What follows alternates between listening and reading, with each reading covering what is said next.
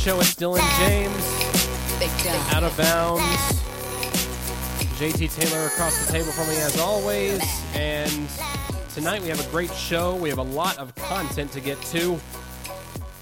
We have a very special guest that will be joining us in just a few seconds.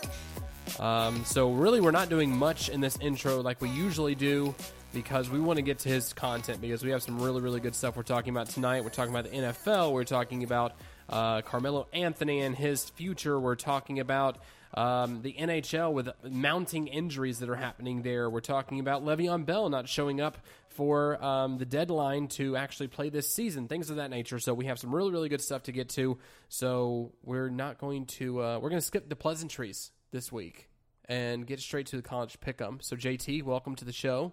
Thanks, Dylan. And I don't really blame you if you want to split pleasantries because it is currently 52 degrees outside and it is freezing and I need to stay warm. So let's do it. Freezing out there. So let's go just go to college pick'em for week 12. Um, at the end of the season, we'll actually break down how we did with the college pick'ems week after week.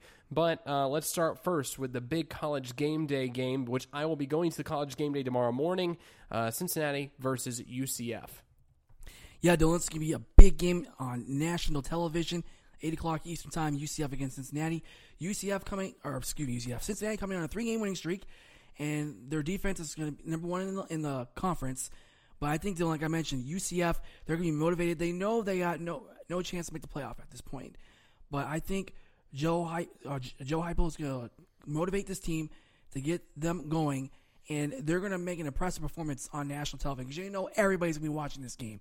Everybody's been watching them, and they're going to score a lot of points. And Cincinnati, they're going to hang in there. They're going to make it tough for them. They're going to try to slow the game down, you know, and keep it close. But I think UCF gets it done, and they remain undefeated. I think UCF will remain undefeated as well, and I think UCF will prove to Kirk Herbstreit that he was wrong in doubting them because they are actually a really good football team, and I think this week they'll show it against Cincinnati, which it's the first ranked opponent that UCF has played this season. So it'll be really, really good for them to play up against Cincinnati on live television on a national stage like this. UCF with the win at UCF. Um, let's go to the next game Iowa State versus Texas. I pretty much know who you're going to pick this week, but I'll let you say it anyway. Well, Dylan, Texas, if they play like they did last week, Sam Ehlinger getting four touchdowns, we definitely got a shot. Iowa State, their defense is really good. They've won five games in a row ever since they had Brock Purdy as their quarterback.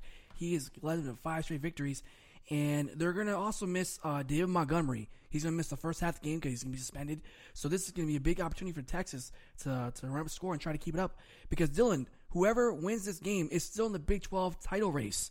So I'm going to go the Longhorns on this one, Dylan, and I expect them to win, especially Dylan, because West Virginia plays Oklahoma State. If they lose, we're back in it, Dylan. I think Texas will win this game. Um, Iowa State, yes, you did say they have a stout defense, but I still think Texas will sling the ball around like Ehlinger does usually every single week, um, especially after the big win- last week. So I think Texas will definitely win this game. Let's move to Syracuse at Notre Dame. I think we both know it's Notre Dame, right?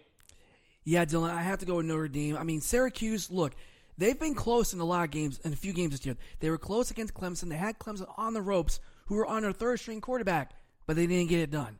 They played Pittsburgh, went to overtime, lost, didn't get it done. And I expect it's going to be close against Notre Dame, but guess what, Dylan? Ian Book, he missed the last game. He's going to play in this game. Yes, the Notre Dame's going to play in those awful looking pinstripe. I know Under Armour, I know they're sponsored them, but I just don't think they look great. But they are going. Notre Dame's going to win that game because they Notre Dame knows Dylan. If they beat Syracuse and they beat USC next week, they're in the playoff. So I don't see Syracuse stopping them. Their defense will hang in there, but in the end, the Fighting Irish will get it done. Yes, sir, they will. I believe so as well. Let's move to West Virginia at Oklahoma State. West Virginia has a lot riding on this game because Will Grier is trying to get the Heisman this season. And if he wants to become a solid contender, he still has to win the last two games of the year, in my opinion. Um, Oklahoma State will be a big challenge for him. Um, what do you think, JT? Yes, Dylan. It's going to be another road test for West Virginia. And you look at West Virginia on the road, Dylan. They've had close games. They barely got past, past Texas in that uh, two point conversion play. When they played Iowa State on the road, they lost. And then they had another close game against Texas Tech and barely got out of that game alive. So now they're playing Oklahoma State on the road, and then they got Oklahoma the last game of the season. And like you said, I think Oklahoma State they, they're they are still recovering from that loss against Oklahoma last week.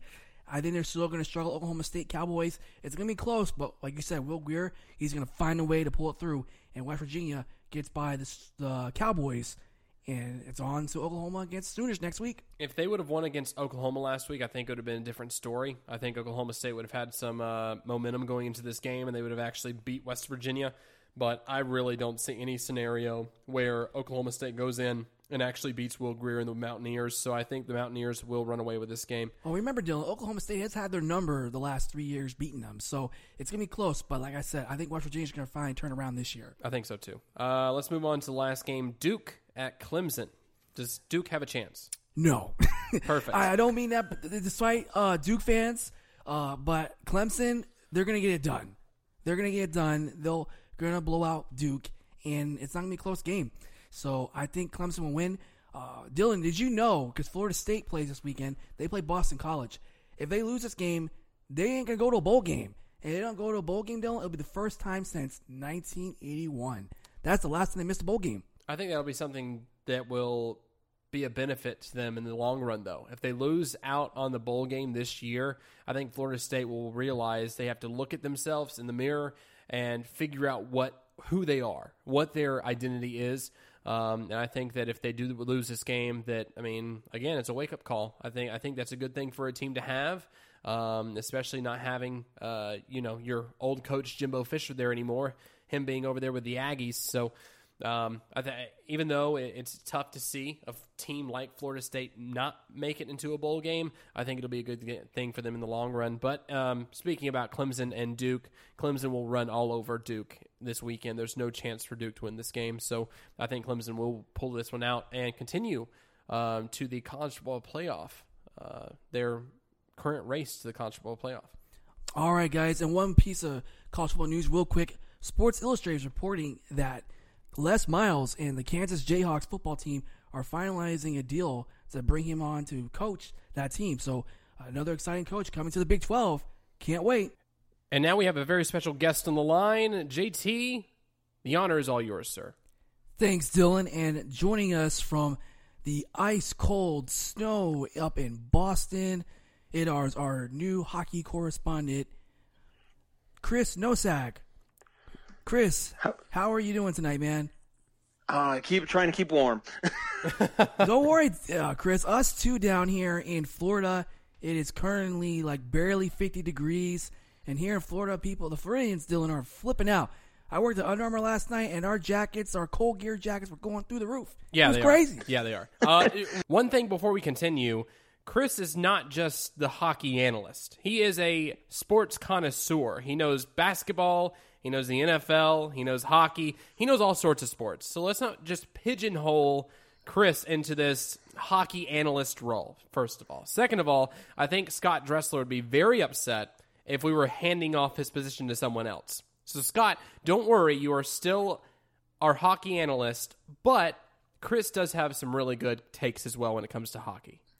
I just find it ironic that, you know, Chris, obviously a Bruins fan, and Scott Dressler is a Devils fan. So we'll see how if we can get them both on the show at some time, how that interesting dynamic. Yeah, with those two teams. But yeah, Chris, he's gonna be our sports correspondent here for OOB podcast. So we're very excited to announce that he's joining our team, putting posting some exciting stuff on the website. But Chris, you done celebrating that championship for the Red Sox? Or you still out there drinking lagas or enjoying drinks and all that good stuff up there? no, we celebrate for a little bit, but we gotta you know shake that off. We got we got a cup to go chase after. We got a Super Bowl championship to go chase after. We got an NBA title to go chase after. We got plenty more on the way here. Well, speaking of Super Bowl championships, Chris, uh, this weekend, JT and I have something to uh, talk to you about. I believe. I think I know Tennessee where you're going with Titans, this. I believe the Tennessee Titans actually beat the New England Patriots this weekend, um, and not just by a field goal, not by a touchdown. No, it was, it was, a sizable margin. You only we only held you guys to ten points on the day. So, in your mind, I want to know, in the mind of a Patriots fan, what were your initial reactions from that game? Oh boy. Um, I mean, one of the biggest things that I I personally noticed in that game. I mean, you had a lot of just kind of short throws from Brady, errant throws that you things that you don't normally see uh, from him. You know, being the consistent quarterback that he's been his whole career. Not that I'm trying to paint the loss on Brady because it was definitely a, an all-around team loss. Um, it's it's it's weird to see the defense give up that kind of yardage and just not have an answer. And I mean, going into the bye week, you know, I, I definitely think that's going to help. They always come out of the bye week strong. As a fan, I'm not overly concerned too much. I think they'll find a way to turn it around. But over the course of the long term, definitely something that you know you might be able to point to in a year or two from now and say maybe that was a little bit of a of a hint that we didn't really see at the time. Um, when you're looking at the Patriots, what is the weakest, um, the weakest point in the Patriots' offense or defense or special teams? Who do you think um, is the weak point in that team right now? Uh, I would have to say, you know, probably surprisingly their defense. I, I still have question marks about the defense. Um, it just in general, I know that they're they're pretty thin at wide receiver uh, especially the new uh, injuries to Rob Gronkowski, keeping him out. That's not pleasant to see by any stretch. Uh, but those are all things that they've been able to work through before. Just so many new faces on the defense, still so many question marks, and that's where their inconsistencies have always been. Well, you look at the Titans defense. Titans defense going into this week, uh, week 11, they are the number one scoring defense in the league. Um, what things did you see from the Titans defense during this game that impressed you? You know, it, it seemed to me like they were able to kind of keep the Patriots receivers off the ball, if that makes sense. Um, you know, they just, you know, none of the receivers seemed to really have their game. They weren't able to kind of, you know, get the flow of anything. I mean, even as automatic it seems as uh, Edelman, almost every week you can count them to have seven, eight, nine, ten catches, you know, on maybe 10 or 11, 12 targets. And even, even that connection wasn't.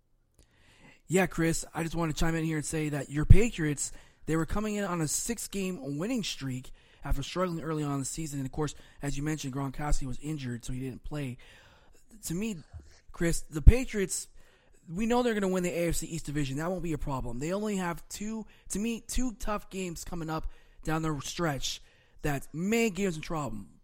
One was going to be the Steelers, and the other will be the Minnesota Vikings. So, what do you expect, Chris, as the Patriots are trying to get on a run to get through those two top teams, but win the division, and then try to focus on making a deep run in the playoffs? Yeah, like you said, I'm not really too worried about them in the uh, in the NFC in the AFC East here. It's not exactly like they're they're playing the cream of the crop twice a season here.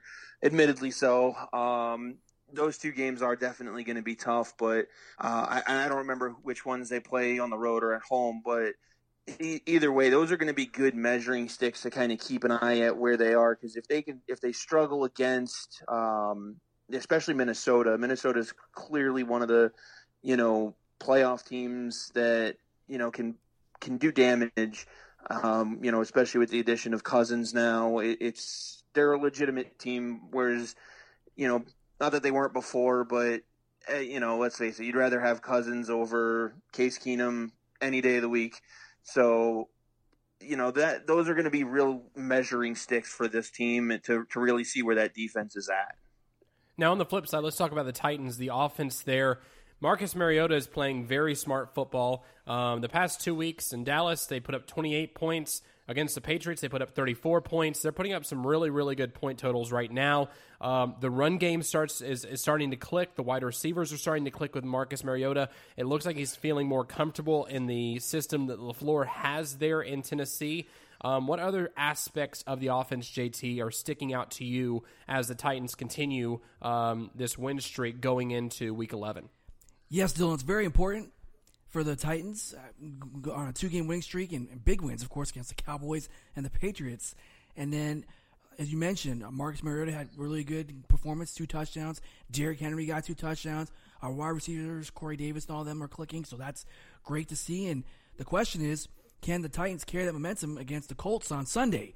Because everyone's saying, oh, this is a trap game. The Titans are going to fall asleep, and the Colts are just going to blow the doors off. Not so fast, guys. I think the Titans, knowing that we're not going to win the division at this point, it's the Texans. They've won like what six in a row, so I'm pretty sure that it's safe they're going to win the division. But the Titans can hang in in the wild card race.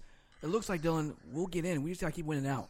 Yeah, I think so too. And I think uh, a key piece to this offense that wasn't really doing so well um, until actually the Chargers game, until the week, uh, bye week and everything like that. I think the bye week really helped the whole entire team, but the bye week really helped one single player. And it's a player we were talking about for a while that might be dropped by the Titans or traded by the Titans, Derrick Henry. Derrick Henry has looked fantastic um, in the past three games. He's scored at least a touchdown the past three games. Even though he has a diminished role, he's not playing as many snaps as Dion Lewis is. Dion Lewis um, in the last game got like 20 carries, and and uh, Derrick Henry got like 11, I think. Um, but you, you look at his production, and they're using him the way they should be using Derrick Henry. At the very end of the game, just ground and pound the entire time in the fourth quarter when they have a lead. Um, Dion Lewis is a great starting running back. I think Derrick Henry is more of a complementary player. And I think he's playing that role perfectly in the Titans offense right now. And I mean, he's doing some great things. I mean, getting in the end zone is a huge deal in this league, and Derrick Henry keeps doing it. Yeah, Dylan, I agree. And you know, Dion Lewis, he said he wanted to take revenge out on the Patriots, and he certainly did. Uh, Sunday, this game on Sunday. So we'll see how the Colts or the Colts, the Titans, excuse me, do against the Colts on Sunday. Let's talk about the Saints, Dylan. They were very, very impressive this past Sunday. Scored 51 points against the Cincinnati Bengals. Uh, the Saints, uh, Drew Brees, he broke a, a, overall touchdown record passing Brett Favre, and he also had a three touchdown with three touchdowns in that game. And Michael Thomas had eight catches, two touchdowns in the game. And the Saints have now won eight in a row, Dylan. Yeah, the biggest thing with the Saints, the last time you saw a run game with the Saints that was this effective with Mark Ingram and Alvin Kamara, you know when the last time they had a good run game like that was when they won the Super Bowl. So you look at this team right now. Alvin Kamara is playing out of his mind. Then you have Mark Ingram, who came in after his suspension and started playing like a starting running back. So they have two starting running backs there in the Saints. They also have a guy named um, Brandon Marshall that just came in. Dez Bryant just uh, got injured, and he's not going to be played for the rest of the season. That really sucks. Um, but, you know, they have Brandon Marshall. He was available. They brought him in, and now they have a deep threat too on the other side of Michael Thomas. So you're drawing coverage in all of these different areas. The Saints are a really, really dangerous team on offense, and their defense is nothing to scoff at either. Their defense has been playing very, very well. The past few seasons, it seems as though they've um, awoken the beast, I guess you could say. Um, ever since Gregg Williams left, that Bounty Gate scandal there, that kind of diminished things, but then they've become a very, very solid defense in the league, and they're going to be very scary to play in the NFC. I, I don't see um, many teams that will be able to match the caliber of the Saints this season. All I can say is Philadelphia Eagles, you better watch out on Sunday. Yeah. Oh, yeah. You better. and the thing is, you look at that game too with Philly. They really have to win that game. Do you agree, Chris? Yeah, that that's definitely uh, if Philly wants to have a shot to stay in it this season. I mean, not that I think the Cowboys are a gigantic threat coming out of the NFC East, but it's at, at this point they're just going to start falling too far out of the wild card race. I mean, you've got got teams like Minnesota. I mean, even Green Bay is not not considered out of it where they're at at four and five. Um, I mean, you got a lot of four and five teams like Atlanta, even that you know they just need a couple good weeks to turn it around once they figure it out. Even Seattle at 500. So yeah, that's that's definitely a must win for Philly because if they don't, they fall to four and six. That's going to be tough, especially with the division they're in. And especially they just lost to the Dallas Cowboys as well this past week, twenty-seven to twenty, which that was a huge game as well. Um, so you have to look at the games that are remaining for the Philadelphia Eagles, and again, th- this week it's one of those games. Even if it, even if it's not just to stay in the chase for the playoffs, just to say, you know what, we're still here. A statement Yeah. game for the Philadelphia Eagles. That's what they need this weekend. Well, Dylan, one thing I wanted to mention was for the Eagles, you remember last year when they won the Super Bowl, their defense was stud. They were a plus 11. This year, they're sitting at minus six in turnovers. So it's not the defense was carrying the Eagles. And the offense, remember, yeah, Nick Foles started the season. Now you got Carson Wentz. But they have no running game right now because Ajay's out. They, and Clement and you got Smallwood trying to do committee running backs, but it's not working. So it's all going to be based on Carson Wentz still and try to get a job done against that Saints defense. Good luck. Yeah, exactly. And also, I mean, the defense has to wake up too. The defense, like you said, the defense was stellar last season. Um, turnovers were insane for the Philadelphia Eagles, but they need to figure out what they were doing last year. Six, sip some Kool Aid or something that you were drinking last year, because apparently uh, that was working, and what you're doing this year is not. So you need to go back to the basics and figure out what the the root of it all was last season for you to have that stellar run going to the Super Bowl last year. Um, Dallas Cowboys, on the other hand, th- they won. Yes. Um, have they looked the best this season? No. they haven't. Z- uh, Zeke Elliott is pretty much putting the, ga- the team on his shoulders. Um, Dak Prescott has not been looking good so far. Amari Cooper is a is a positive on that team now. He's actually shown some uh, flashes of brilliance while he's been there in Dallas. But uh, do you see them making a run later on in this season? They'll make a run, but Dylan, the, the NFC East is really a, a wild card right now because we don't know. Everybody's space is still in it. Well, maybe not the Giants, but the Redskins, the Eagles, and the Cowboys, they're, they're all still in it. So, and you know, it's late November, December, Dylan. These games can change on a dime. So one week it could be the Redskins. Another week the Cowboys can get hot. Right now, you have to favor the Cowboys if they can get the offense clicking because remember, the Cowboys, like you mentioned, weren't playing well, and there was talk they were going to fire Jason Garrett. And Which they lost- should still. They, they lost on Sunday. Which they should still, yeah. even if they're even if they're successful this season, Jason Garrett needs to leave. He needs to. They need a new offensive minded coach in that position, and I think they can actually do some good things with Dak Prescott. I actually like Dak Prescott. To be honest with you, he's actually a very very good quarterback. Um, does he have the arm strength as some of the other quarterbacks in the league, like Aaron Rodgers and Tom Brady? No, he doesn't. But I, I think he's a very physical um, athlete, and I think that he can do really good things with the Dallas D- uh, the Dallas offense if he has a different coach in front of him. I I think Jason Garrett's going to be a hindrance on his career, and if it keeps going this way, I mean, you, he's going to be not in the league very long, uh, based on what what I've seen so far. Um, and also that offensive line too. What happened to that offensive line in Dallas? I mean, it's it's not hasn't been the best this season like it was in seasons past. Um, and that offensive line used to be at least in the top three in the league, and now it's not. Chris, you got anything to add to this? Yeah, I completely agree with everything he was just saying about Dak Prescott. I would say that he also has a very high football IQ. He's an intelligent person, and just you know, if you can get him a the right coach, he can really excel. He's someone who not only does he have a he's got a good arm, like you said, not not like an Aaron Rodgers arm or even a Drew Brees type cannon, but he he can be accurate. And if he can get the ball out quick, then he can work around that offensive line and he can make good, quick decisions. The problem is, he just doesn't have a coach who can work with him on that and put him in those positions to be successful. And that's why he was so successful in Mississippi State. He had Dan Mullen. Dan Mullen is a great coach for those kind of quarterbacks. Fantastic coach. So, I mean, you look at that recipe they had there. Um, what's the common denominator in this situation? It's Jason Garrett because you even look at Tony Romo. Tony Romo looked pretty good um, under Jason Garrett, but it's because Tony Romo was already good when Jason Garrett got there. Um, and so, and, and also, he was getting to that Brett Favre mentality where he was like, "I'm just going to sling this ball anywhere I can on the football field, and someone's going to catch it." So, Dez well, he Bryant- had Dez Bryant in his prime. Can you blame him? exactly, Dez Bryant in his prime. I mean, you can't you, you, you can't beat him at all. Um, but it's it, it's sad to see that in Dallas. I I think that even Jerry Jones is seeing the situation unfold, and I think Jerry Jones isn't very happy with it either.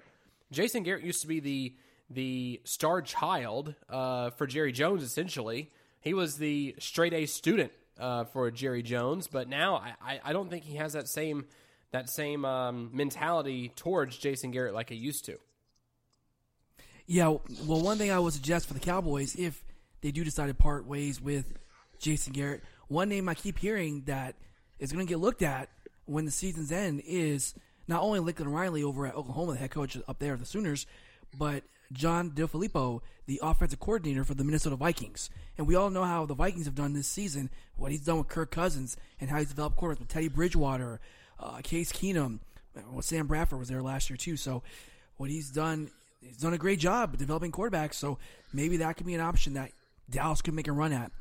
That'd be two years in a row also that Minnesota will lose their offensive coordinator if he gets a head coaching job because of Pat Shurmur. Yeah, he went out to the Gi- Giants, right? Yeah, yeah. So speaking of the Giants, they did win on Monday Night Football, 27-23. Eli Manning getting a last minute drive for them to win, and the uh, the Giants finally won a game. But everyone's talking about, you know, is this it for Eli Manning? Because the Giants, you know, they're sitting there, at, what two and seven right now. Yeah, they're barely still in the NFC East race, but a lot of people don't expect they're going to win. I know Odell Beckham's been saying we're going to try to win every game we got left. So of course you're going to say that. But of course you're going to say that. I don't think I'm not gonna- it, Dylan. I'm not going to start the NFL season as a quarterback or a wide receiver or whatever for a team and say, you know what? I think we're going to only win, you know, eight games, maybe lose eight. No, I'm going to say I'm going to win every freaking game I go on the field for. I'm going to go 16 and 0 this season. Of course you're going to say that.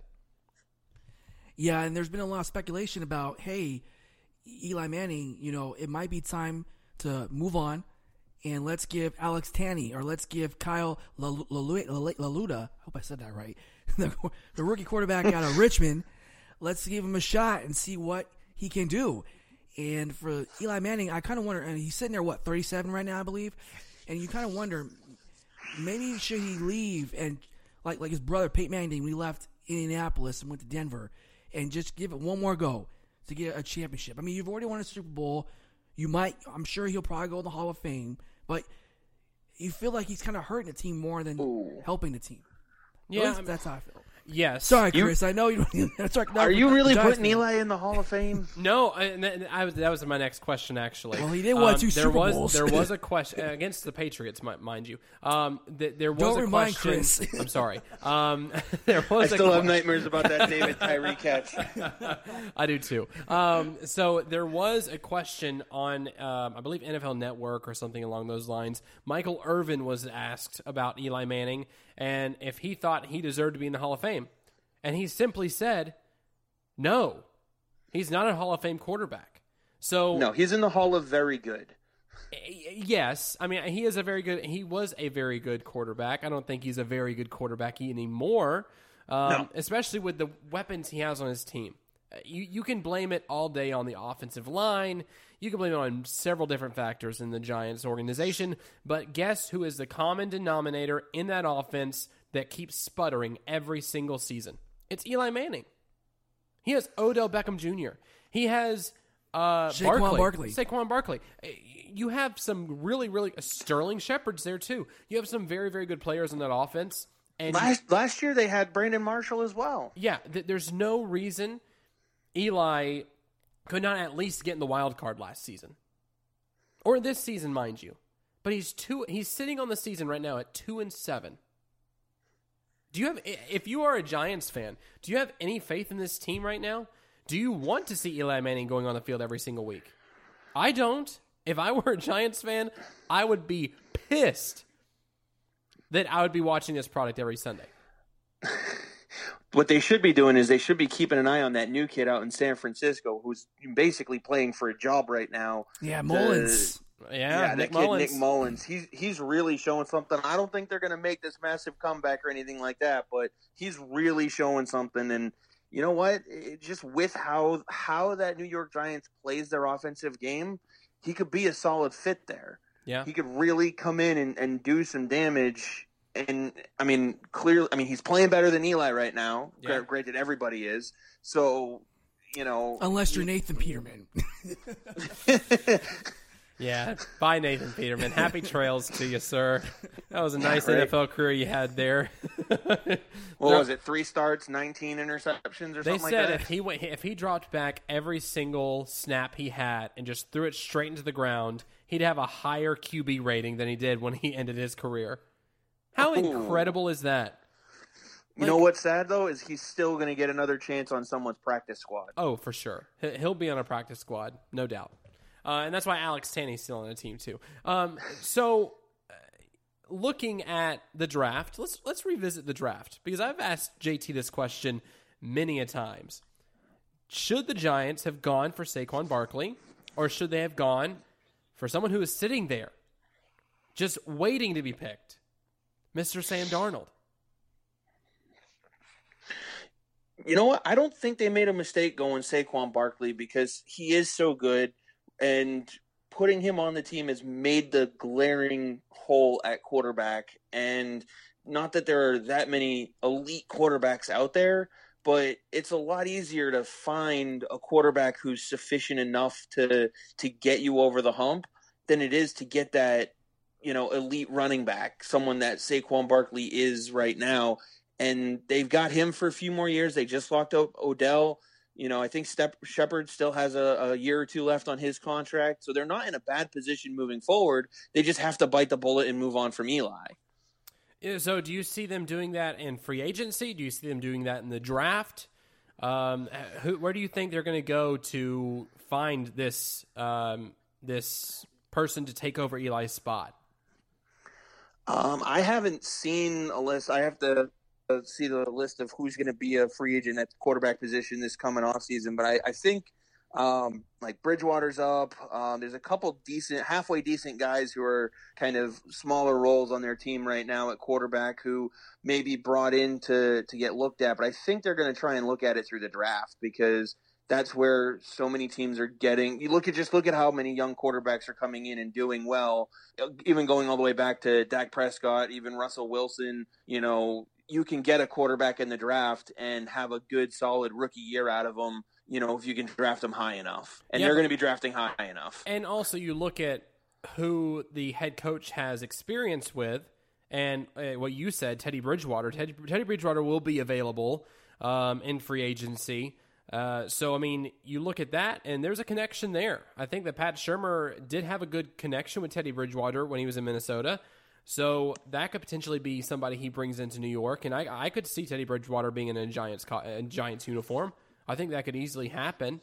Um, and I think that having Teddy Bridgewater and Saquon Barkley on the same team would actually be pretty good if he returned to form like he was in 2016, 2015. Which is what they were saying he was doing uh, when he was still with. Uh, I think it was New York, but was it was it the, The Jets, that Jets, sent him yeah. down Yeah, to New Orleans? Jets. Yeah, The he was with the did. Jets, and then they traded him to the Saints. And also, Yeah, he's not, he's not going to get that position in, with the Saints because that kid uh, Hill, Hill's going to be getting that position from Drew Brees whenever he retires. So, uh, and he's already in the he's already playing snaps in the system as wide receiver, as running back, as tight end. Like he's doing all sorts of things for that team. Um, so, I mean, that position's locked up for the next at least five to ten years. So Teddy Bridgewater will have an opportunity somewhere. Um, but I mean, if I were him, I would go to the Giants because he has familiarity familiarity with Pat Shurmur. Um, but that's just my opinion. So um, let's move on to the Seahawks. Last week, we're going to Week 11 now. No, last night they played Last the night. Packers last yeah, night. la- last night. That's what I'm, that's what I meant. Uh, week 11, last night, Seahawks versus Packers, and the Seahawks came out victorious. Yeah, Dylan, but that's not what everyone's talking about. Everyone's talking about what is Mike McCarthy doing with the Packers because they had two opportunities. One, I think, was late in the third quarter where they had a play that was a Seahawks catch, but Mike McCarthy chose not to challenge it, even though that situation I understand because you, if you would have lost the challenge, you'll be down to one timeout, essentially. And then they had another play where it was late in the fourth quarter. There was like four or five minutes left in the game, and the Packers chose to punt the ball as opposed to having Aaron Rodgers, your best player, try to go for it to keep you in the game because you know the Seahawks can score points. And as it turned out, the Seahawks or the Packers defense couldn't stop them, and the Seahawks ended up winning the game. So now everyone's talking, oh, the Packers look like they're going to be out in the playoffs. Maybe if they can't make it, it's time to let Mike McCarthy go. That's what everyone's talking about with the Packers. I mean, I think there have been whispers in Green Bay already about Mike McCarthy leaving. I think that that's actually a wise decision for the Green Bay Packers because I think it's gotten to a point of stagnation in Green Bay. They're expecting Mike McCarthy to take this team to the playoffs every se- season. He's doing the same exact thing he keeps doing every single year, and he has one of the most prolific and one of the most electrifying quarterbacks in the league as the captain of his team. And he's not doing anything with it. He, he's getting to a point to where uh, I don't know if there's uh, no more passion left for Mike McCarthy. I don't know what's going on with Mike McCarthy, but I think his his offensive scheme and defensive scheme too is getting stale in Green Bay. I, I think there does need to be a shakeup there because Aaron Rodgers just got locked up to a long term deal. He's not going anywhere. So in that situation, they have to get rid of Mike McCarthy. Have to. I don't know if it's going to be one of those, you know, we're just going to force you out. You, you say you're leaving, but we're just going to fire you, you know, under the table, or if it's going to be this some huge spectacle in Green Bay. But I think Green Bay Packer fans, I think they'll probably be happy either way. Either way it happens, either if Mike McCarthy stays or he leaves. I think it'll be a sigh of relief if Mike McCarthy does get fired from the team but he's just not doing what they should be doing. Aaron Rodgers should have two Super Bowls, three Super Bowls. I mean, he, he should have rings on his finger, and he hasn't been able to do it. He only has one, Yeah, right? one. Yeah, And the one, it. the one in Dallas. Yeah, and that's Or it. Pittsburgh, I think it was. Yep. Just uh, it's it's awful. Chris, what do you think? I think you hit the the nail right on the head with the word stagnant. They need they need to change. They need to shake something up. I think the way it's going to go down, they'll use that term have agreed to part ways, even though it'll really be the organization saying we we just we need something different. It's time for you to go. Yeah, I, I completely agree. And also, they have a run game now too. That Aaron Jones kid, I have him on my starting uh, fantasy lineup, by the way. Um, he's doing great. He was he did great last week. He did great last night. Um, they actually have a run game, and it, it's not got. It's gotten to a point to where it's not the players. It's not the players' fault at this point. It's the coaching staff. It's the play calling. It's just not. They're just not doing it. They're not getting the job done. And when you're in the NFL and you get to a point of stagnation like that, there needs to be change. And hopefully it comes this year for Aaron Rodgers. Um, and I think he'd welcome that change. Even though I've heard there's friction in that locker room in the first place. At the beginning of the season, there were stories coming out from ESPN, from NFL, saying there was friction between between Mike McCarthy and Aaron Rodgers, and that was around the contract talks. So I think that um, I think Mike McCarthy's uh, time is coming to an end in Green Bay, um, and I, I think that that job will be a very lucrative job to any head coach in the market. No, I totally agree, Dylan. I totally agree with you on that one. So we will see what happens. Uh, anyways, let's talk about some of the notable big games we got coming up on Sunday. So obviously, one Dylan we got is the Texans taking on the Washington Redskins. That's gonna be a big game. We got the Bengals and the Ravens, which I know it's not a big game, but everyone's talking about that game because they're think Lamar because Joe Flacco's still hurt. They're saying he's doubtful for that game. So there's talk that Lamar Jackson or RG3, one of those quarterbacks, will start for the Ravens on Sunday. You got the Broncos and the Chargers. That's a big game there. Of course, you mentioned the Eagles and Saints, the Vikings and the Bears, and of course, Monday Night Football, the Chiefs and the Rams. So, uh, Chris, what game are you keeping an eye on or that has your interest uh, this weekend in the NFL? Well, since my Patriots are on a bye week, and I can't be watching them, uh, the number one that I've circled so far for this week, I mean, it, it has to be Kansas City, LA. I know that's that's going to be the most obvious one. Um, that's why they put it on Monday Night Football. Um, but in in general, I mean, you you got to really also look at that Jacksonville Pittsburgh. That's going to show you a lot about where Jacksonville really stands this season because they have fallen off a lot from last season, but they're not even at three and six in last place in their division. They're not out of it. Is the thing they can still make a comeback, and I know there's a lot of talk about what's going on in that locker room, but Pittsburgh can be had. They're they're still going through their own stuff. Ben Roethlisberger is still good, but he's not what he used to be, and that's a that could be a statement game for Jacksonville that says we still haven't gone anywhere. We went to the AFC Championship game last year, and we're still here. Yeah, I, exactly. And also with the Le'Veon Bell um, controversy, things of that nature. I know we'll talk about that in just a minute. Um, but that, that that's not a good situation in Pittsburgh. Um, their offense is clicking right now. Yes, Antonio Brown's playing well. James Conner um, has been playing well too up to this point. So um, that will be a really interesting game to watch. The game I'm looking forward to the most, um, outside of the Titans game, of course, um, a huge matchup that I think has AFC South implications especially for the Titans because this team is number one right now. It's the Texans versus the Redskins. They're both sitting at six and three. They're both leading in their divisions too. Um, you know, you look at the Texans. Texans are doing really well on the defensive side of the ball. Um, and, and, I mean, their offense has actually been doing pretty well this season too. Actually, um, and then you look at the Redskins. Their offense, passing wise, is not very good but their rushing game is actually very good. Adrian Peterson's actually been a, a huge contributor for the Washington Redskins, and their defense um, is pretty evenly matched with the Texans as well. So in that game, to see where the balance of power lies after that game, especially if the Titans win uh, their game against the Colts, uh, we'll have a tie in first place, and it'll be interesting to see what happens um, from there moving forward for the AFC South. Uh, but JT, what game are you looking at this week? The game I'm looking at, Dylan, that pretty much is going to decide who could make a wild card and who could be out is Dallas Cowboys and the Atlanta Falcons. Uh, the Atlanta Falcons and the Cowboys are both sitting there at four and five.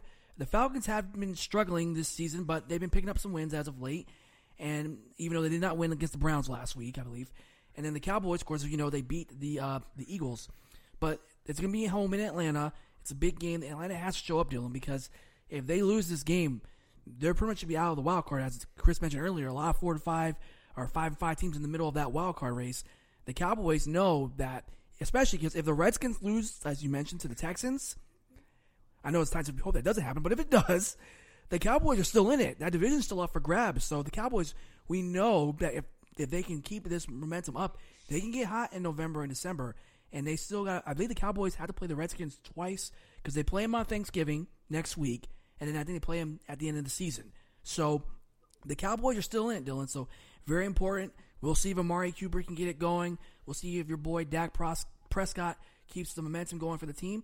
And Ezekiel Elliott, can he keep his rushing game going? He had 151 yards last week in their last game. So we'll see. One keynote from that game the Cowboys have yet to beat the Falcons in Atlanta. Uh, the last time they beat them was in 2006. So it's been a while since the Cowboys have gone into the big ATL and one against the Falcons. So we'll see if they can actually do it on Sunday. Uh, that game's on Fox at 1 o'clock. So uh, big games, big implications this weekend for the playoffs. Uh, we'll see what happens with that. But speaking of the big contest that Chris mentioned, um, the Rams and the Chiefs game, it got moved back to LA because the field conditions in Mexico, uh, Mexico City, actually, the Azteca Stadium, were awful, horrendous. Um, it was not able to be fixed in time for this game, even though they've known about this game for months. Um, they still couldn't fix it, and now the Rams have a home game against the Chiefs. Yeah, Dylan, I think that's huge. I mean, obviously for Mexico, it's a bummer they don't get the game, but when you're playing a bunch of soccer games and concerts in that weekend, and you know you had that this game coming up, what are you doing? So the game had to get moved. The players were concerned about their safety down there, and they the Rams and the, and the, players obviously won out, and they wanted the game on a big stage. This is your biggest game. Two teams sitting there with top records in the league. This could be a potential Super Bowl game. So, big game, right game, uh, right move in the NFL to move it to LA, and it's gonna be a home game, and the fans are gonna show up. And Dylan, I expect to be a shootout. Jared Goff and Patrick Mahomes. You got Todd Gurley and the Chiefs running back. I mean, Dylan, this is a game you want to get your popcorn ready for. Yeah, you do definitely so. Um, also, they are giving out tickets to first responders in California for the wildfires, which is fantastic. That's a great thing for them to do for these tickets because, like you said, I mean they moved the game from Mexico City to L.A. Um, and fans will be there, yes, but we don't know how many fans are going to be there yet because they had to sell these tickets very quickly. They actually had a, an ad on NFL.com today for these tickets because they're still selling tickets to the stadium to try to get it to be a sellout, uh, which it should be anyway. This, these two teams are iconic this season, um, and they're doing some great things, especially on the offensive side of the ball. I mean, both teams are very, very good offensively. And defensively, um, you know, the Rams should be better than they actually are because they have so much money on that defensive line. Um, but, you know, again, it's going to be a really interesting game. Um, I, am not necessarily going to say who's going to win that game because it's just going to be, I think it's going to be back and forth the entire game. But, um, Chris, what do you think about that? Uh, I, I, mean, as someone who is in a ticket sale department, I can tell you that the, the last minute crunch of finding out you've got a game and trying to turn around an entire stadium full of seats is ridiculously hard to do. Even if it is such a clash of the Titans like the Rams and the Chiefs are going to be. Um, and I think, like JT said, this could be a potential Super Bowl preview. Although I think the Saints are actually going to get over that hump uh, and knock LA out of it at some point. Um, but it, it's still going to be a really solid matchup, Super Bowl like. It's going to have that kind of feel um, as far as the matchup, and and I think you know as, as far as trying to call it, you know, as much as I want to say LA has the advantage, they're still not yet used to playing without Cooper Kupp just yet. I think Kansas City is going to get the edge in this one, but maybe by a touchdown. Yeah, it's going to be really interesting to watch. It's going to be a great one to watch. So if you haven't watched a single NFL game this season, this is the game you should watch. Uh, let's move on to some injury news. Dez Bryant, once again, he is out for the season with a torn Achilles. Um, he actually had this on the last play in practice, just days after he got signed by the Saints. Um, but the Saints did sign Brandon Marshall, like we discussed earlier. Um, with these two players, who would you rather have when they're completely healthy? Because at this point, Brandon Marshall was playing games, um, and Dez Bryant was not. Dez Bryant had been sitting idle essentially since training camp. So, at that situation, do you want to have a player that's that's you know been sitting there uh, saying he's been working out, saying he's been in football shape, but not been on a football field in quite some time, or would you rather have a player that's been playing um, at least a few games this season? Go ahead, Chris. Uh, yeah, I mean there there were a lot of people up here clamoring for, for the Dez Bryant signing and, and all that before the Patriots went out and got Josh Gordon, um, and even afterwards actually. Um, it, it really is a tough question, but I'm always going to defer to the guy who's been playing because he is still in game shape and these little I mean not that this is a small injury, but it, these types of things just don't happen as frequently in in a practice setting he's just he's still got the the mindset of the game you know week to week games. He's still involved in the day to day grind. It may not be exactly the same situations but just I'd rather defer to the guy who's still actively been playing versus the team versus the person that 30 some odd teams have said no thanks but no thanks for one reason or another. Yeah i completely agree. Uh, speaking of players who haven't been playing that much this season or at all. Le'Veon Bell missed his um, report date and is not able to play the rest of the season.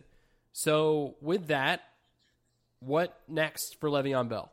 Wait, Dylan, does this mean I can take his $14.5 million buyout that he left on the table? You cannot. Darn. You cannot. I'm sorry. Um, that that's actually being split amongst the owners. Uh, no, that's that's not going to happen. But I mean, he missed out on a lot of money, and he also missed out on showing other teams what he can do on a football field.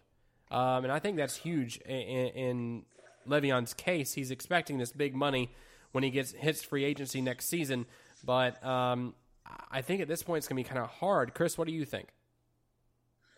Yeah, I think he's expecting to cash in on a big payday, which which he absolutely will, and and not that 14 million isn't a solid payday, but I think one of the things he's looking for too, though, is the the steady length of a contract that he wasn't seeing as much with the, the offers that Pittsburgh was giving him with the guaranteed amount of money. They they was like they would offer him one thing and not the other and obviously you want to try and get as much of both as you can. And there's a team out there that's going to give it to him despite the fact that he's missed an entire season. I mean he's still only 26 years old and when playing you know he's still going to be one of the best and and he wants to prove it. And you're going to get a hungry Le'Veon Bell to who wants to go out there and prove and shove it in the face of all of Pittsburgh that he sat out he deserved to sit out they should have paid him and they made the mistake, not him. Do you think with this Dez Bryant injury going to the Saints, do you think that gives him any regret in his mind that you know maybe I should have actually played the season with the Saint with the uh, Steelers and actually shown on the field what I can do still? Um, and not, I mean, I think at that point you have more risk to injure yourself when you're sitting idle for a season than when you do actually playing the game that you're meant to play. Yeah, I think Le'Veon Bell is a slightly different animal in that sense. Like, I mean, he's 26. I think Dez Bryant's 36 or you know low 30s or something like that.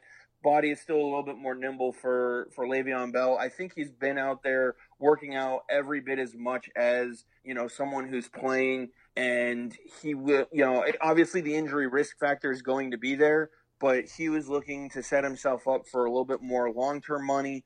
14 million is great, but for one season, he's also likely to get hurt being the lead back in the Pittsburgh system and not knowing what you're going to get out of Roethlisberger this season. You have to remember too, over the last couple seasons, Ben Roethlisberger has been kind of flaky as to whether or not there's been a lot of is he going to retire questions. So I can understand Le'Veon not wanting to fully buy in if he doesn't know that he's got the buy-in from his quarterback. So, and then there was other friction with Antonio Brown and it just becomes at what point is it worth it to say, you know what, if I sit one year out, I can get four, five, six years of stability, and maybe over the course of that time, instead of getting 14 million, I'm getting 45 million, and with some incentives and all that. I mean, he'll he'll get paid based on his past performance. Yeah. The only thing I will say that's positive about the situation for Le'Veon Bell is he doesn't have to worry about injury. He's going to sit on the off on the sidelines for the rest of the year, and He's going to be health, a healthy running back. So that's always a, a, positive situation for him.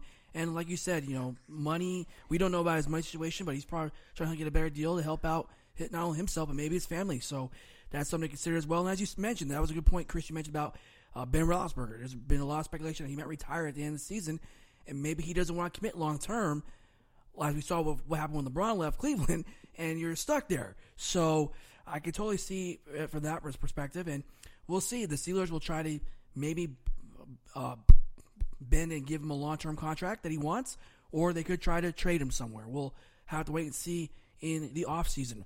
But let's talk about a player who has been around the AFC East lately, Terrell Pryor. He started the season this year with the New York Jets, then got released, and then he signed with the Bills a few weeks ago, but they decided to let him go after two games. And through eight games, Dylan, he's only had uh, basically 58 uh, percentage and you know not much uh, going on for this completion. So, you know, we'll see if he's going to have somewhere to go as we're already well halfway through the season. Uh, do you think he can maybe get somewhere like a team that can try to develop him quickly, like the Browns or like you mentioned, Chris, the the Patriots? They're always looking for wide receivers. You think they can maybe fit him there? I don't. I, I, I know Bill always likes the, the kind of Swiss Army knife type player that Pryor, you know, tends to be. I think he's got enough on his hands right now trying to get Josh Gordon into the offense that they're going to probably sit pat at least for a few more weeks. Um, but you got to remember too. I mean, Terrell Pryor in that final year in Washington put up some solid numbers. And this season, I mean, look at what he's been playing or who he's having the ball thrown by you know, you're, you're in Buffalo for a couple games, you know, for half a second, and you're in New York Jets, not even the New York Giants.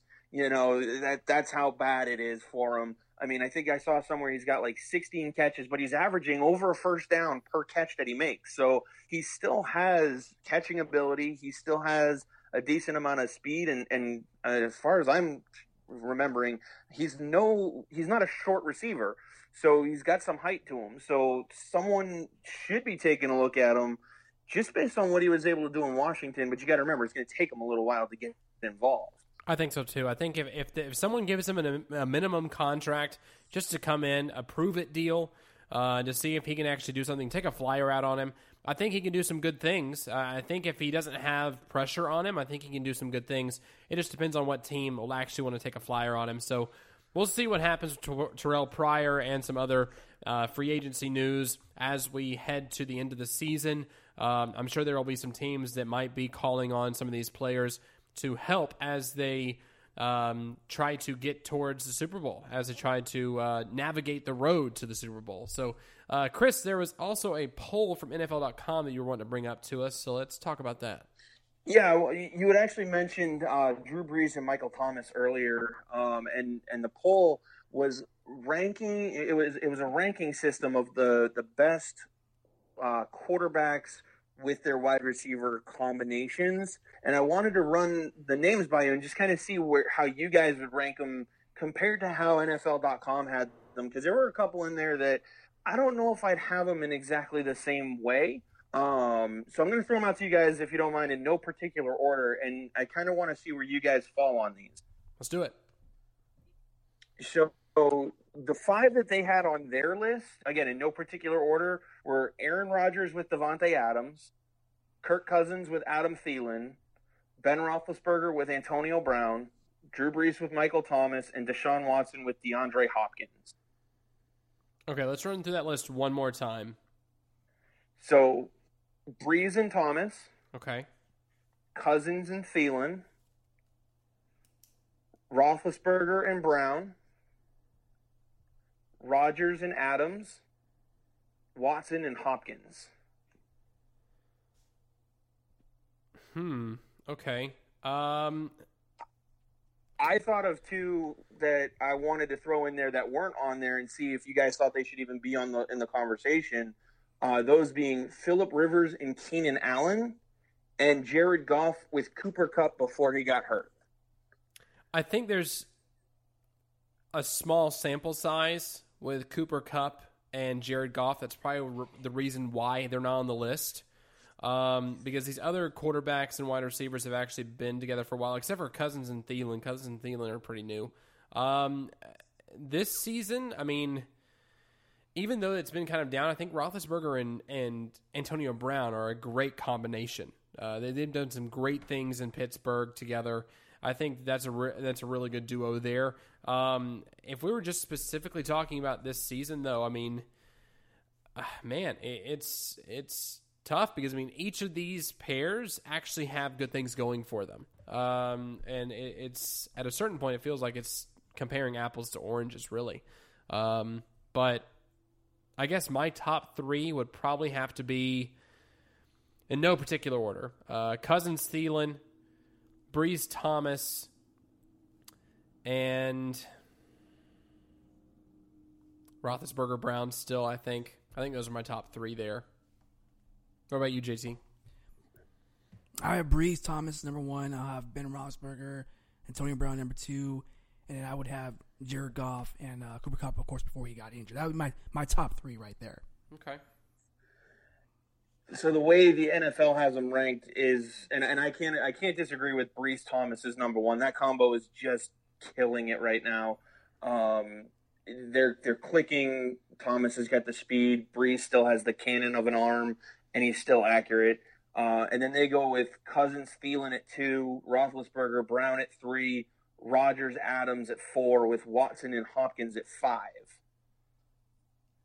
Yeah, and I mean Roth or I mean, Watson and Hopkins are actually looking really good too in the AFC South. I've seen uh, several highlight worthy catches that Hopkins has made, and uh, been uh, Deshaun Watson just makes it look effortless out there now. Um, but yeah, I mean, I, I I pretty much agree with their list, um, especially with those five pairs. I mean, I think that, um, like I said, I mean, Brees and Thomas have looked they're out of their mind this season, um, and Kirk Cousins and Adam Thielen. Um, it just they're acting as though they've been playing for several seasons together. Uh, it's just, and also you have to look at it this way. I mean, is it because Kirk Cousins is such a good quarterback, or is it because Adam Thielen is such a good wide receiver?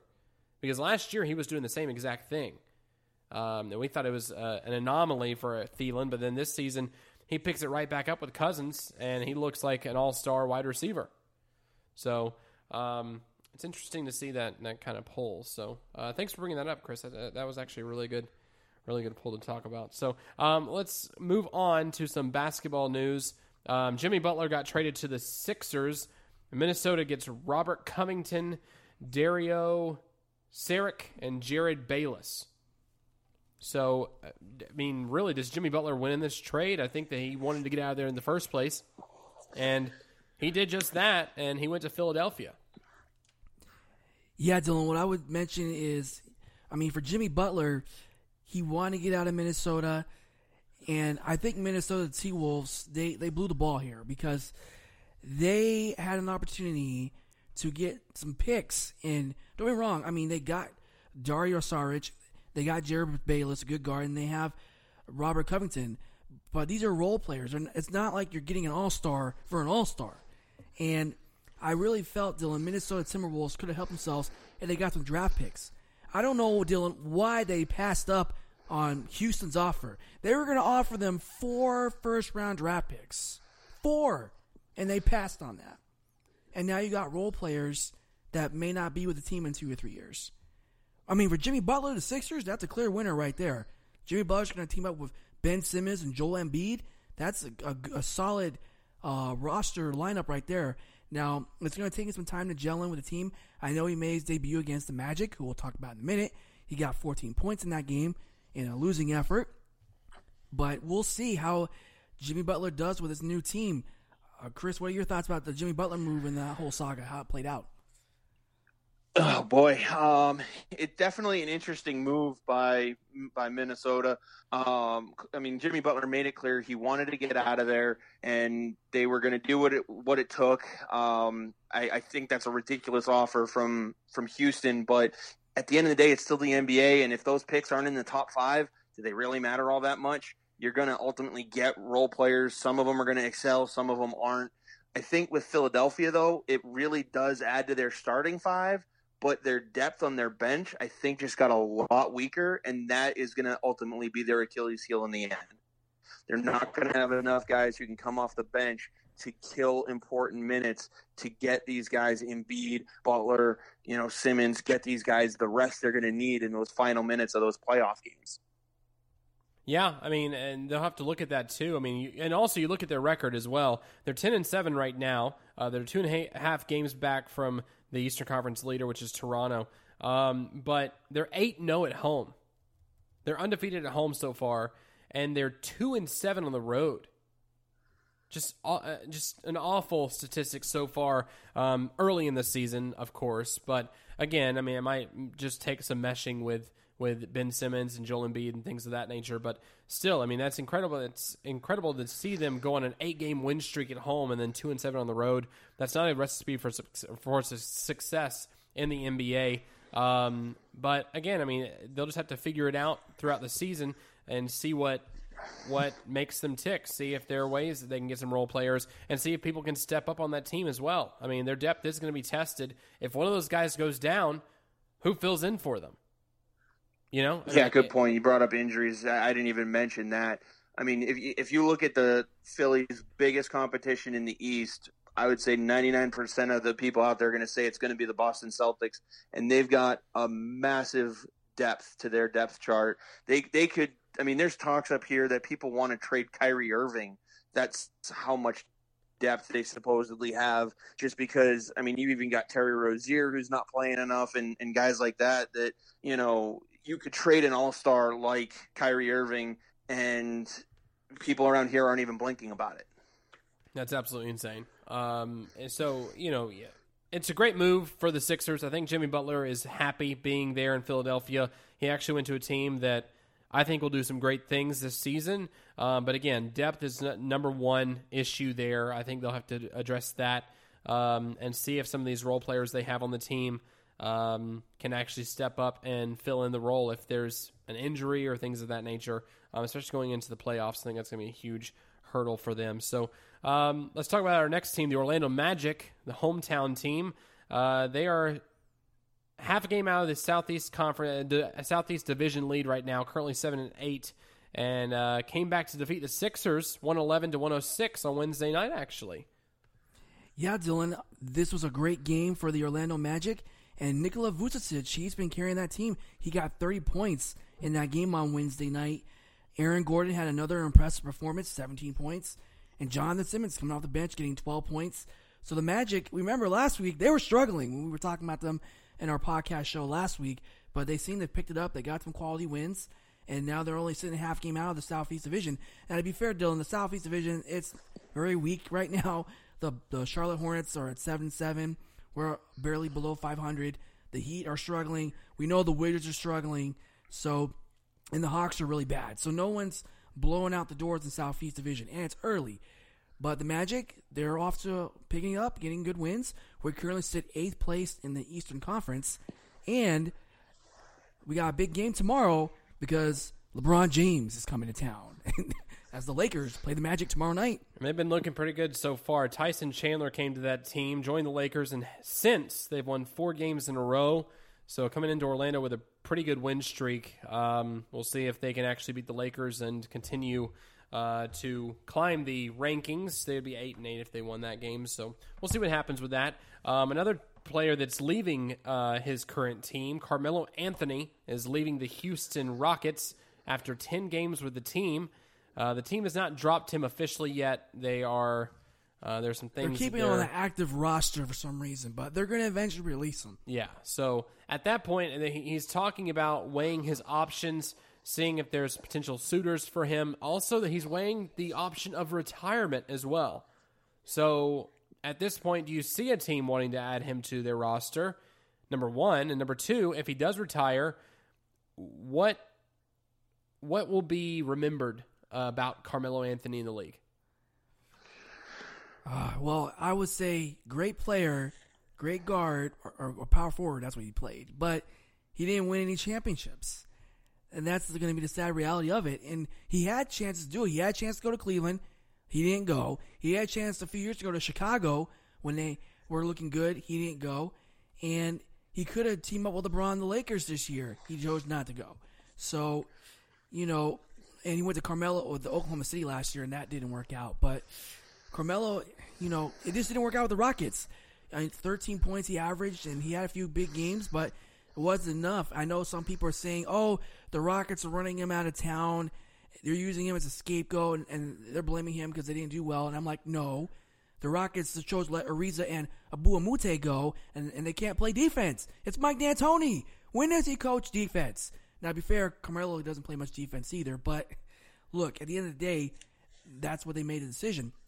And the Rockets, they did win last night, being the Golden State Warriors 107 86, which I was very surprised because I was like, didn't the Warriors, they only scored 86 points in a game last night against the Rockets, who have been struggling, but a few weeks ago, you were crushing the Bulls and you scored 92 points in one half.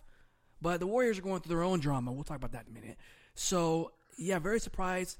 I don't think Dylan Carmelo Anthony is going to retire. There's been talk that the Puerto Rico national team is trying to get him to go play out there. So I don't think he's going to retire. I think he's still going to play. As far as which team, nobody knows right now, Dylan. If I'm Carmelo Anthony, you're going to sit this one out and wait a while. Wait, see what happens. If there's an injury, maybe the Lakers, maybe the Clippers. I mean, maybe the Spurs. Someone I think will give him a shot down the road, but it's not going to be right the second whenever he gets officially released from the Houston Rockets. Uh, Chris, you got any thoughts here about the situation in Houston? Yeah, I, I, would definitely think he, you know, obviously he's on his way out there. I think he's burned another bridge, to to put it lightly. Um, it, you know, at this point for him, if he doesn't want to be remembered as, you know, someone who's overly selfish. I mean, he had that long run with the Knicks, and he just couldn't go anywhere with it, and he had so many opportunities, like you said, to to even just get one ring and it just seems like nobody wants to play with him anymore. And you know what? At this point, I would just say Carmelo ride off into the sunset as as little sun as there may be on there, and just don't don't you don't want to be remembered for something too negative at this point. Just you know, maybe he signs on somewhere, but he'll be a depth piece at this point. No one's building their team around him, and you know, I mean, maybe he'll make a, a, call to Golden State to see if he can't get on a roster to win a ring or something. But I just don't see him being the centerpiece anywhere. I don't think anybody wants him to be their centerpiece. I think the league is just, you know, they're just exhausted of him, to, to put it lightly. You know what he should have done in his career that he messed up on? He should have stayed with Denver. That's what he should have done. The very beginning, just stay with Denver, stay with the Nuggets, have pieces come to him Kenneth Faried was there in Denver as well. Right after uh, he left, Kenneth Faried came there, and he was doing really good things with Denver. Um, so, I mean, I think that there could have been some key pieces in Denver that would have led them to a potential ring, um, even if he would have lured LeBron James there. Imagine him luring LeBron James to the Denver Nuggets. I mean, j- uh, just I, I think that th- there could have been some good things if if he would have at least stayed somewhere. I mean, the, he had some quarrels with the Knicks too. Had some quarrels with the Nuggets. He burned that bridge. He burned the bridge with the Nug- uh, with the Knicks. I mean, he just burned several bridges during his career um, when he left a team, and he just could not. He just couldn't do it. He just could not go over the edge and become that all-star player that we thought he should be. Even though he was he was an all-star player throughout his entire career when it came to um, the league. I mean, he was on the NBA All-Star team every season he was in the league, except for maybe a, few, a handful. So um, anyway, moving on to some other news. Rajon Rondo is out for three to five weeks with a uh, he had hand surgery, so he'll be out for a while.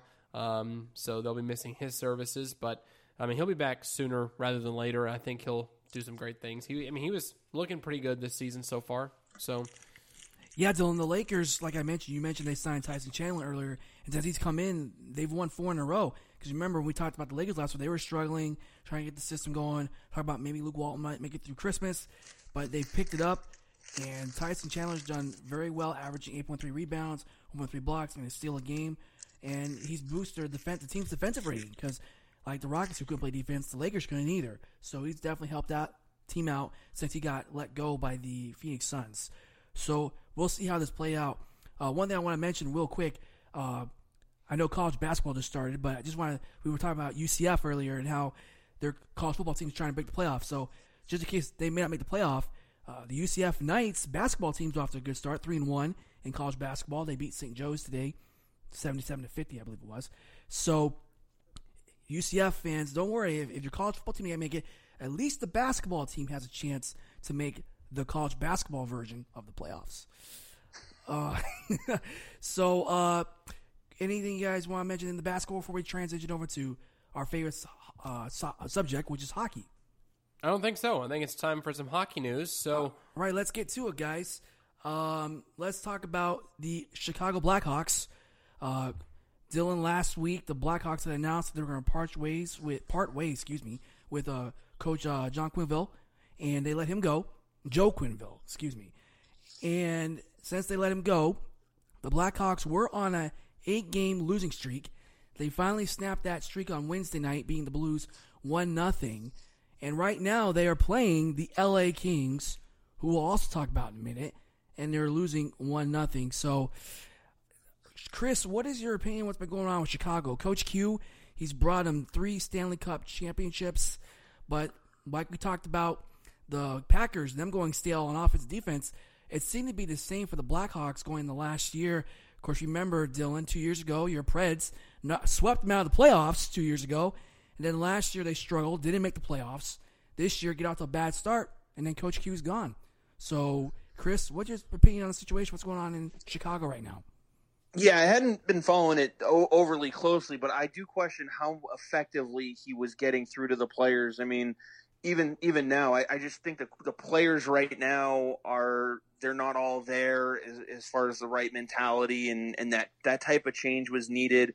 I mean, right now they sit sixth in the wild card, and I just think there's too much competition for them to to climb their way back up. I mean, right now they sit with 16 or they had 16 points the other day.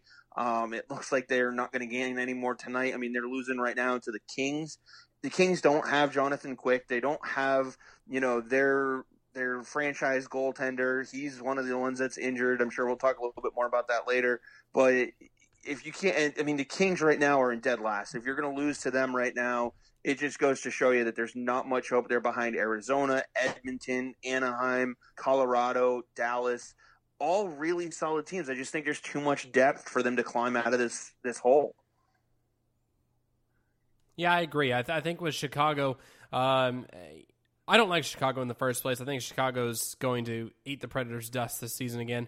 Um, but uh, you know, it's it's good they actually hired their head co- they fired their head coach um, because Quenneville had been there for way too long. So I think that um, with that, it, it, was definitely a, a, move they needed to make. Um, we'll see if this new coach can actually light a fire underneath their butts too. Um, and moving into the later portion of the season, uh, I mean, even the rest of the season, I think that uh, something needed to change.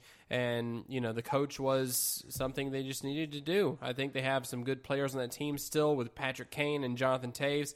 Um, they have some good t- players. So I think that um, even though it is getting to be an older team in the league, I think they still have what it takes to make a run. Um, we'll see if they can do that with the new coach. Um, so another piece of news coming out of Tampa Bay: the Lightning Vasilevskiy is going to be out indefinitely um, with a broken foot. He actually just got surgery on it, so he'll be out for uh, several weeks at least. Um, so that's they've gonna be- updated him to four to six weeks out. yeah, uh, that's that's huge for Tampa Bay. Um, we'll see if that affects their game at all. Um, having Vasilevskiy not in the net for them, um, which I think it'll it'll they'll struggle a little bit. I think with their goaltender situation, but uh, with Vasilevskiy there, it's it's definitely a huge blow for that team. Now let's move on to an NHL trade. The Penguins traded Carl Hagelin to the LA Kings for Tanner Pearson, uh, and both teams are really struggling at the moment. Uh, any more news on that, JC? Yeah, Dylan, the Penguins decided to make a trade. This was, I believe, on Wednesday when the trade went down. And Carl Hagelin, he's been around a few teams. He was with the Ducks, he was with the Rangers, then he was with the Penguins, and now he's going back to Southern California, this time with the LA Kings. Carl Hagelin was, I think he only played 16 games and he only had one goal. And then the guy, the Penguins got in return, Tanner Pearson, same thing. He played about the same amount of games and had like a couple assists. The Penguins, Dylan, are really struggling. They lost to the Tampa Bay Lightning last night. And what was crazy about that game, Dylan, was the Lightning, uh, their center, Brayden Point, they, he scored a natural hat trick in like three goals in 91 seconds. And Pittsburgh was up 2 nothing. They're up 2 nothing. He got a goal late in the first period. And like the first two minutes of the second period, he got two goals. The Lightning were up 3 to 2 over the Penguins, and then winning that game. And for Pittsburgh, they're sitting dead last in the Metropolitan Division right now. Really struggling. They got banged up players all over the place. And Pittsburgh felt they had to change the mentality because they're really struggling and they're trying to get back in the playoff race. Talked to my coworker Dave about it at work, and Dave was like, "JT, don't you know the Penguins don't start their season until March? That's when we start playing." So that's what he always tells me. But that's how it is for the Penguins. Chris, you mentioned about the LA Kings. The LA Kings, as you mentioned, they don't have Jonathan Quick. Uh, Ilya Kovalchuk hasn't done a lot for the team.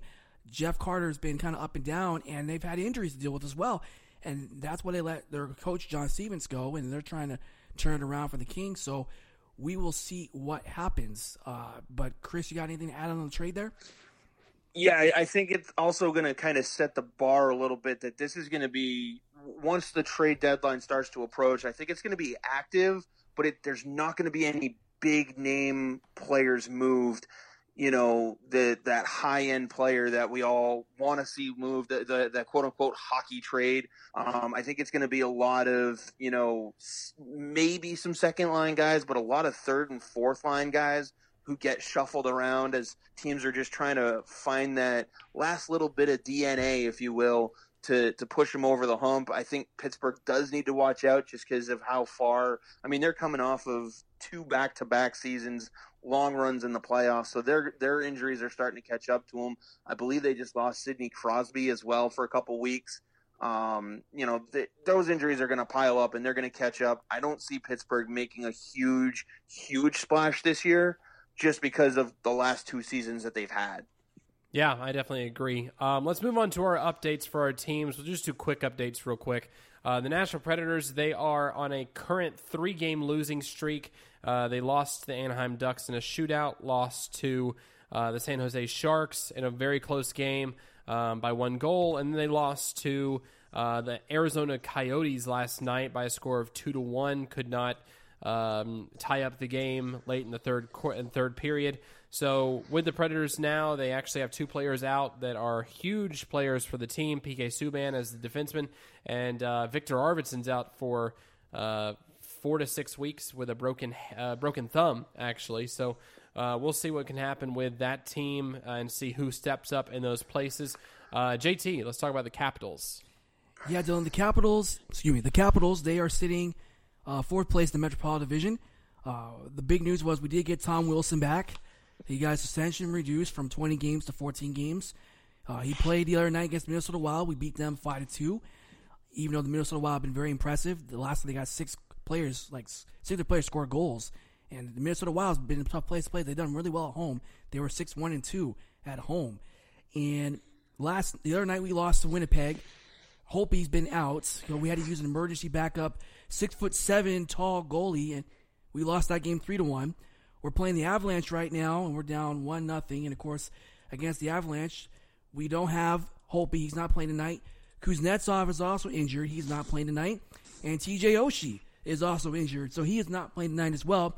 So, like the Penguins and everybody else in the NHL since right now, and the Preds, we're banged up too, Dylan. So, uh, Capitals, you know, we're getting our players back from injury, but it's going to take some time to pick it up. At least we're still hanging in there in the Metropolitan Division.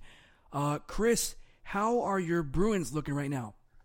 Uh, if you want to talk about banged up, uh, I think the Bruins have have a pretty solid uh, cap on that as well. I mean, you're talking six of their defensemen. Uh, I remember going, uh, six of them are on the shelf right now. I remember looking at it today uh, as they're going into the game tonight. The only defenseman starting tonight who started the opener of the season on the roster is Matt Grzelcyk at 21 years old or 22 years old. And I mean, you got McAvoy down, you got Carlo down, Chara, uh, Kevan Miller, John Moore, five of your starting six defensemen, and your seventh guy in Urho Vaakanainen. He's now out as well. I mean, you've got two rookies on the ice tonight in, in Dallas for them playing their first game. They're playing w- really well, actually. I've been keeping an eye on it. And, um, you know, uh, Jakub Zboril, Connor Clifton, they're both doing really well. Uh, Zboril, about eight minutes of ice time right now. So uh, I'm not sure if maybe there's a slight injury there or whatnot, but I know they're kind of trying to ease him into the NHL action because they're looking at him as a long term defenseman on the team, uh, hopefully, uh, or potentially even a trade piece. So. Interesting stuff. All right, man. Uh, let's move on to JT's favorite segment of the week. It's the football recap of the week. JT, the microphone's all yours. Thanks, Dylan. As always, out of bounds, we're here to recap the latest from the beautiful game. And from our weekend recap, we had a lot of big games in Europe. We had Der Klassiker between Borussia Dortmund and FC Bayern München. And it was a very exciting game uh, going back and forth. Robert Lewandowski got the first goal, and then Marcus Reus got another goal, and then Marcus Lewandowski got a goal in the 52nd minute to had a 2-1 lead. Marcus Reus gets his goal in 6-7 to tie the game, and then, of course, Paco Alcacer got a game-winning goal, 3-2 victory for Borussia Dortmund to give them a seven-point lead over their rivals. In the uh, Copa Libertadores, finally got Boca Juniors taking on River Plate from Argentina. Boca Juniors and River Plate finished 2-2 draw. They will play the second leg on November 24th. Manchester City won the Manchester Derby this past weekend over Manchester United on Sunday with a 3-1 victory. Manchester United clearly got dominated out of the field, and they got outshot in that game 17 6. Manchester City has a 12 point lead. They're in first place, while Manchester United is sitting there in eighth place in the Premier League. AC Milan and Juventus. Cristiano Ronaldo gets a goal, and he's carrying a stellar start for Juventus as they won their game 2 0 over AC Milan. And they are keeping their three game unbeaten streak and leading Serie A. AC Milan is currently in fifth place. PSG destroyed AS Monaco 4 0. Cavani got a hat trick in that game, and it's not looking good for AS Monaco because they were down in the relegation zone. But for PSG, they have won all 13 games. Only European team have done that so far. They've won all 13 games, and they're leading Ligue 1 with 39 points. Barcelona lost this past weekend, even though Messi made his return from an elbow injury. He could not save them. They lost to Real Betis four to three. For Orlando City news, Orlando City they announced a partnership with VfL Wolfsburg. What that means, Dylan, is that they will do loan players and exchange players and do training in Germany and probably do some training here in Orlando. So that's very exciting partnership for them. Uh, no Orlando Pride news for the Orlando Seawolves, though. They did make their debut uh, a couple weeks uh, last week against the Brazil mini football team. It's the indoor soccer team that plays in the Major Arena Soccer League, and they won in overtime, Dylan, with a goal from Rafael Tobias to give them the 3 2 victory. Uh, their coach, Tom Track, said it was very anxious because Tom Track is a new coach, trying to learn into the players' team. They're doing well in training so far. Their first game will be on November 30th in that league against St. Louis Ambush. So, very exciting things for them. Uh, the USL final was last week. Louisville City, they won 1 0 over Phoenix Rising FC to win back to back championships. So, congrats to them. In the MLS playoffs, pretty much you got teams advancing to the semi the championship round for the Western and Eastern Conference. You got the New York Red Bulls taking on Atlanta United, and you got Sporting Kansas City taking on the Portland Timbers.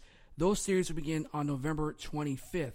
So very exciting for the MLS Cup playoffs. For soccer news, we got some league updates. So for NPSL Pro, they're going to do a Founders Cup competition from August to November 2019. Some teams like the Cosmos, Miami United, Miami FC, Chattanooga FC, Detroit City FC will be involved in that league. So very excited for them. And then they'll begin regular season play in the spring of 2020 with more teams.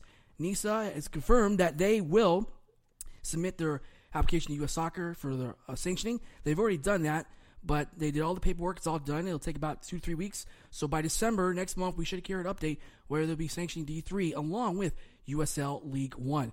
The U.S. women's national team finished the year undefeated, Dylan, as they won against Scotland. Alex Morgan, she got her 25th goal in 26 appearances so far, so she's done very well. The U.S. women, they had a 28 game unbeaten streak this game this year, winning 18 wins, two draws, and no losses. So very impressive for them. The U.S. men's national team, Dylan, they lost yesterday to England 3 0. Very uninspiring performance for them. We'll see if they can bounce back on Tuesday against Italy. And then, of course, Joe Cole, he announced his retirement for the Tampa Bay Rowdies. Games to watch this week.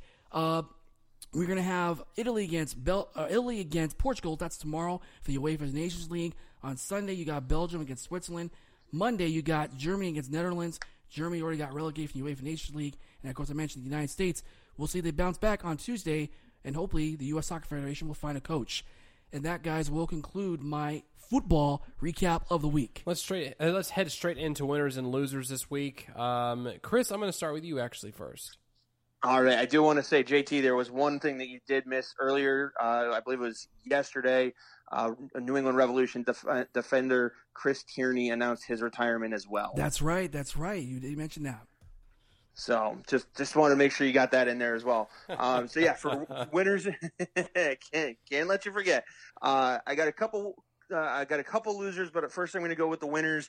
Um, I listed six names here real quick: Alexander Yakushev, uh, Jayna Hedford, uh, Hefford, Martin Brodeur, uh, Willie O'Ree, Martin St. Louis, Gary Bettman, all uh, in, in, indicted, if I can talk, into the Hockey Hall of Fame. Um, Yakushev, you know, huge part of that Soviet Russian team. He was playing for them at the age of 16. Martin Brodeur, still your all-time wins leader and shutouts leader. So huge shout out to those, all of them. Great careers in the sport of hockey, and congratulations to all of them for getting that all-time goal, you know, individual achievement award of, of getting in the Hall of Fame there. Uh, and of course, Gary Bettman, you know, he's done as much as fans hate him, he has done a, a lot for the league. So much respect to him for getting in there.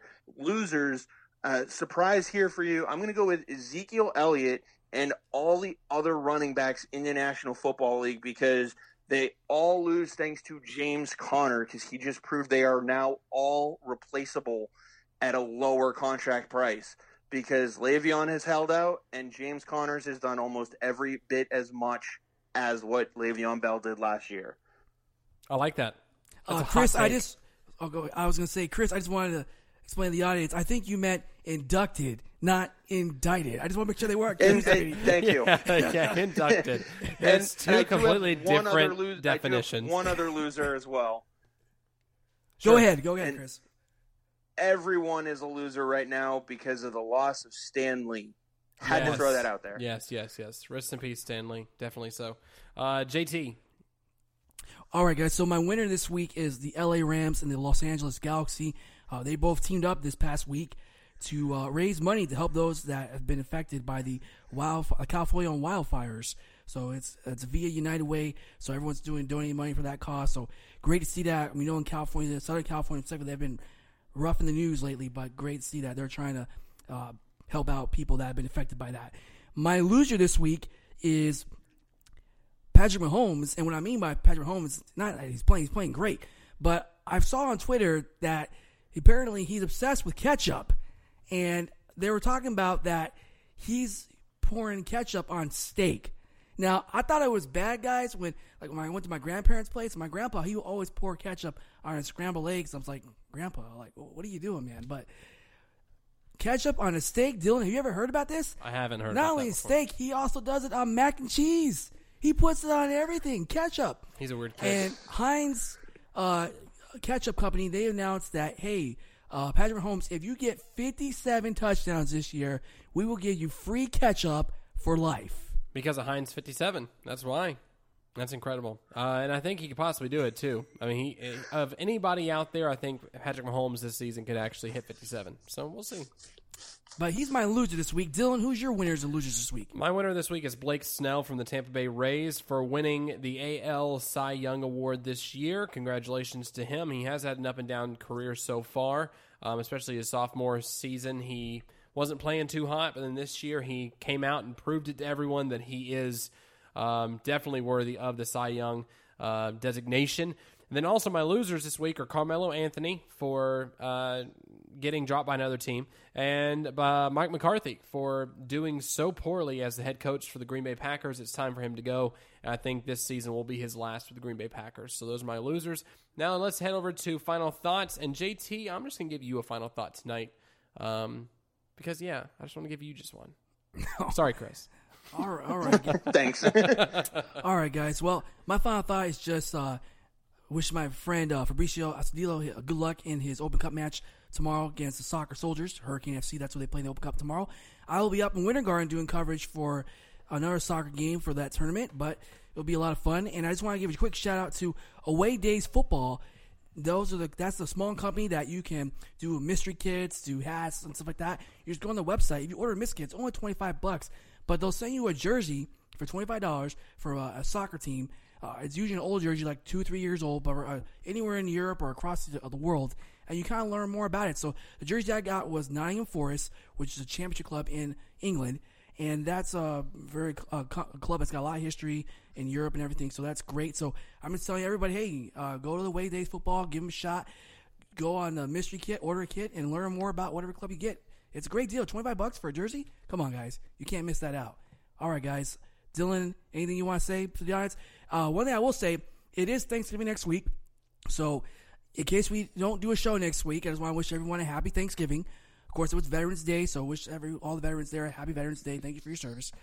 Uh, Dylan, is there anything you want to say? Any shout out before we uh, give people our info? I think that's it for this week. Uh, but thank you so much for everyone listening out there. It was a great week. Uh, and Chris, thank you for actually joining us. And uh, thank you for all the work you've been doing for the website. We've been getting some good things um, going for the website now. Chris is actually going to update our website pretty frequently. And we'll be getting some news articles, things of that nature on the website and getting some good content on there. So, once again, thanks for that. But thanks for listening to the show this week, guys. Uh, you can follow us on Facebook at Out of Bounds with Dylan James. You can also follow us on Twitter, OOB Podcast. You can go to our website, outofboundspodcast.com, or you can email me at dylan at outofboundspodcast.com with any inquiries you have about the show. Follow me on Twitter, Dylan underscore James, and Instagram, Dylan James underscore FL. JT, what are your social media handles, sir?